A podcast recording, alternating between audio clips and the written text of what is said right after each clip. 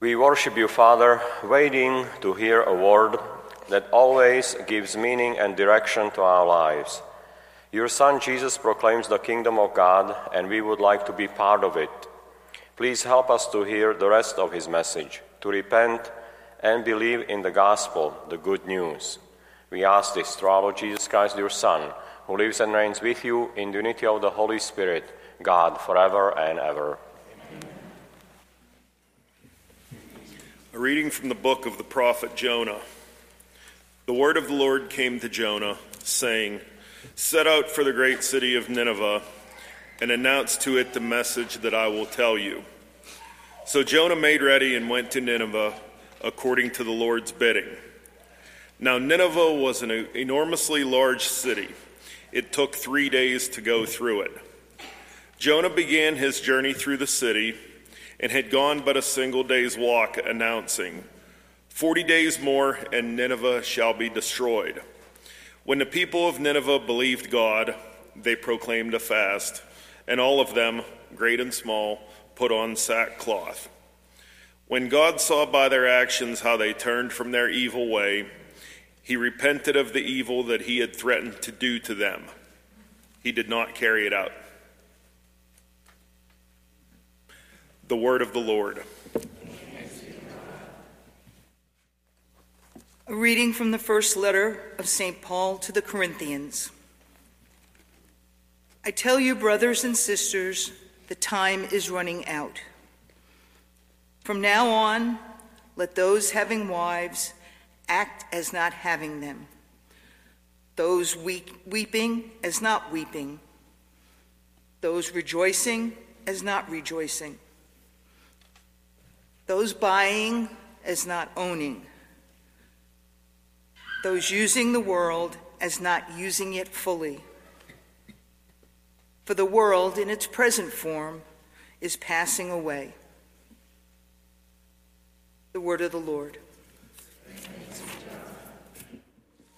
The Lord be with you. A reading from the Holy Gospel according to Mark. After John had been arrested, Jesus came to Galilee proclaiming the gospel of God. This is the time of fulfillment. The kingdom of God is at hand. Repent and believe in the gospel. As he passed by the Sea of Galilee, he saw Simon and his brother Andrew casting their nets into the sea. They were fishermen. Jesus said to them, Come after me, and I will make you fishers of men. Then they abandoned their nets and followed him. He walked along a little further and saw James, the son of Zebedee, and his brother John. They too were in a boat mending their nets.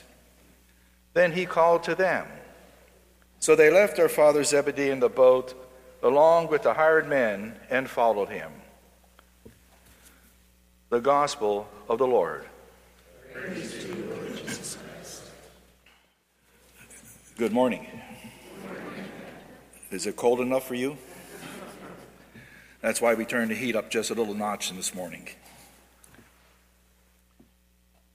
Today's readings were about repenting and new beginnings. In the first reading from Jonah, when the people of Nineveh heard hear Jonah announce their city will be destroyed, they drastically changed their behavior. In the second reading from the Corinthians, there is an urgency which speaks about time running out. And in today's gospel from Mark, Jesus proclaims the good gospel to the people of Galilee when he says, this is a time of fulfillment. The kingdom of God is at hand. Repent and believe in the gospel. Jesus is telling us to repent. When is the best time to repent? Now is the time. Now is always the time. Who knows whether there will be a time if you wait? There's a story about a young man named John who received a parrot as a gift. The parrot had a bad attitude and even a worse vocabulary. Every word out of the bird's mouth was rude, obnoxious, and laced with profanity.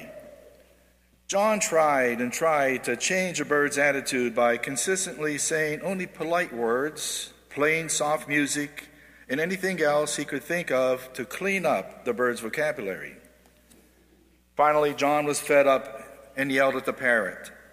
The parrot yelled back. John shook the parrot, and the parrot got angrier and even more rude. John, in his desperation, threw up his hands, grabbed the bird, and put him in a freezer. For a few minutes, the parrot squawked and kicked and screamed. Then suddenly there was total quiet. Not a peep was heard over a minute. Fearing that he had hurt the parrot, John quickly opened the door to the freezer. The parrot calmly stepped onto John's outstretched arm and said, I believe I may have offended you with my rude language and actions. I'm sincerely, sincerely remorseful for my inappropriate transgressions, and I fully intend to do everything I can to correct my rude and unforgivable behavior. Repentance. John was stunned at the change of the bird's attitude. As he was about to ask the parrot what had made such a dramatic change in his behavior, the bird spoke up and said very softly, May I ask what the turkey in the freezer did?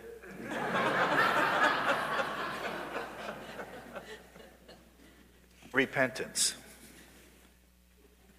Reflecting on the readings, I am struck by the change that either takes place or is about to take place. Belief being a part of the reign, being part of the reign, and having a relationship with Jesus requires a change in one's life. One cannot simply say, I believe in Jesus, and continue to live a life that is attached to the world of sin.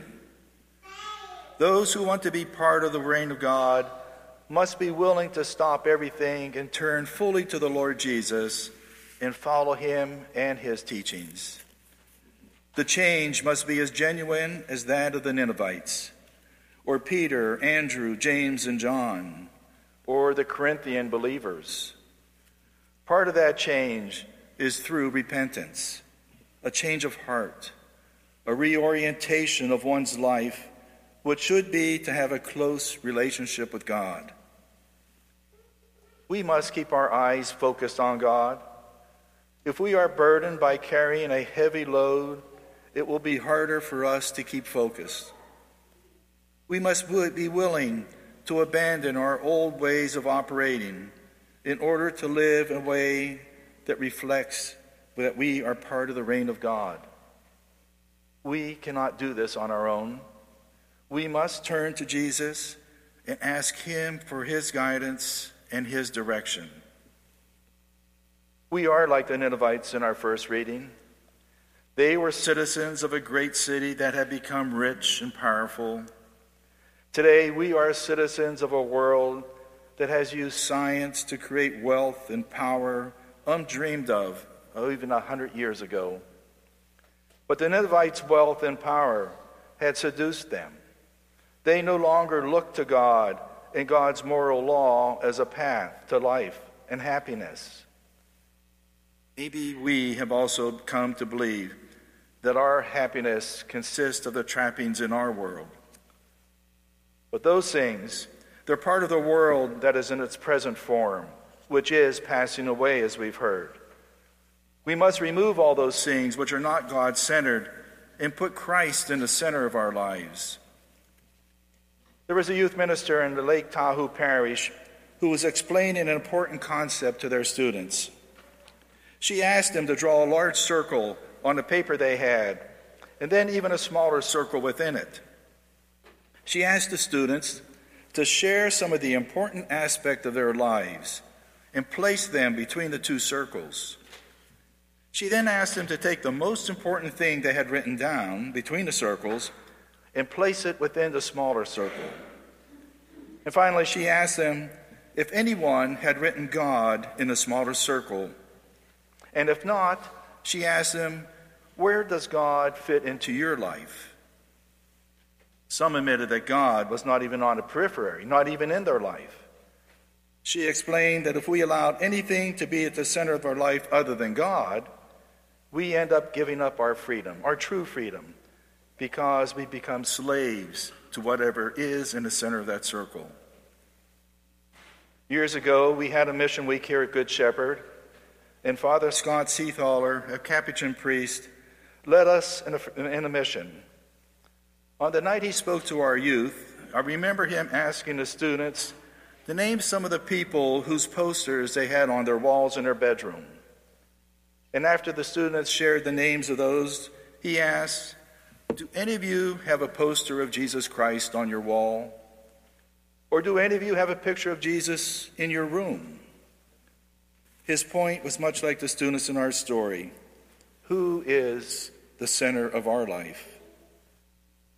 Perhaps we're not like, much not different from the students in our stories. And we need to ask ourselves, like the teacher or Father Scott asked the students, where does God fit into my life? Who or what is sitting at the center of my life? What can I do to place God as the only one who reigns in my life? To do that, we need to be like Peter, Andrew, James, and John and abandon our current ways and to follow Jesus. We may not, maybe need to be like the Ninevites, to repent and turn our lives around. Remember, Jesus has told us the kingdom of God is at hand. Repent and believe in the gospel. And when should we do it? Now is the answer. Thanks for listening to this week's service. To stay up to date on the latest news involving our parish, please visit our website at goodshepherd-sc.org.